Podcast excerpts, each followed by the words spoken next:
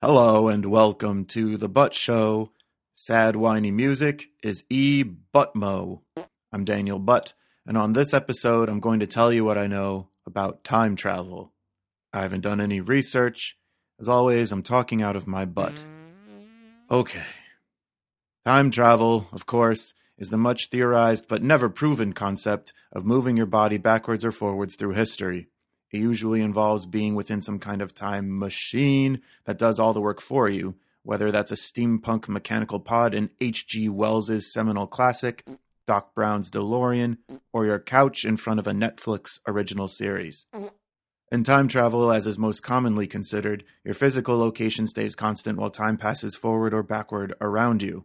Einstein's theory of relativity, however, posits that time travel is a side effect of traveling a great distance.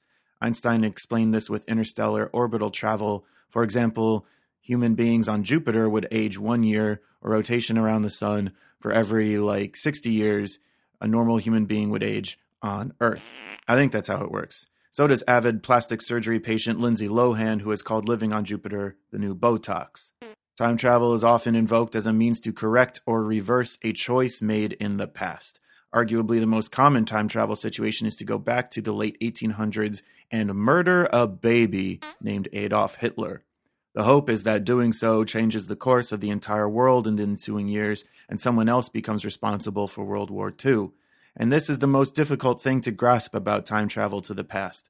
If someone with knowledge of the past travels back in time to alter it, the cascade of change effects results in a completely different future, often in ways that cannot be anticipated. Though eventually that same future still has to culminate in an event that inspires someone to go back in time to change the past, which is no longer necessary. And I wish I could go back in time to choose a different topic for this episode. This head scratcher is sometimes illustrated by the famous grandfather paradox. The situation in the grandfather paradox involves somebody traveling back in time and murdering their grandfather. Is their grandfather a baby named Adolf Hitler? I'm not sure. I also do not know why so much time travel is used to commit homicide or why Tom Cruise led a police team focused on fighting crime in the future when clearly all the murderers travel backwards in time. Anyway, in the grandfather paradox, killing one's grandfather at an early age prevents one of one's parents from being born, which in turn prevents the time traveler, him or herself, from being born as well.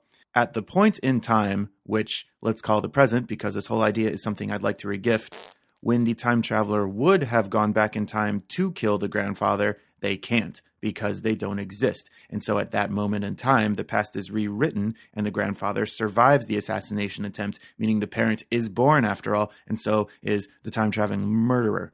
And if you don't get sleepy trying to rationalize all of this, you've probably heard of the time space continuum, or the idea that time as a construct is inextricably linked to space. And space in this case refers to physical presence not taking cryogenic naps on the long haul to Mars, though that's a whole other can of worms previously explored by Harland Williams in Rocket Man and then rebooted with Chris Pratt and Jennifer Lawrence in Passengers. Talk about time travel. Mm-hmm. Anyway, if time is related to physical space and physical being, traveling through time and altering the events of the past or the future must also alter physical being and existence. To follow the grandfather paradox, altering the past creates two futures the one left behind where the murderous grandchild was born, and one where he or she wasn't. Do they coexist and play out simultaneously, or do they alternate?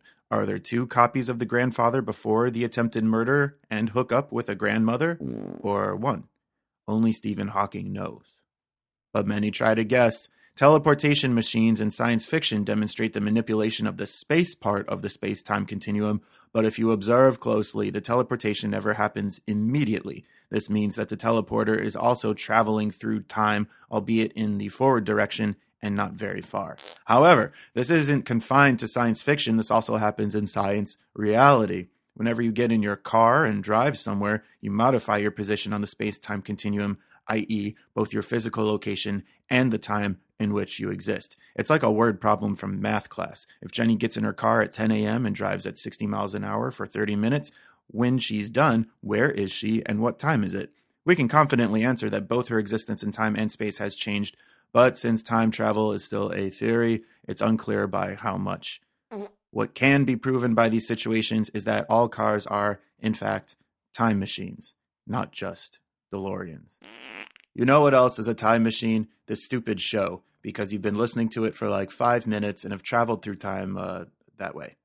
And that's all I know about time travel. This episode of The Butt Show was produced by me, Daniel Butt, with additional help from Toots Penny. To submit a topic for a future episode or to listen to previous episodes, go to thebuttshow.com. Take care, everyone.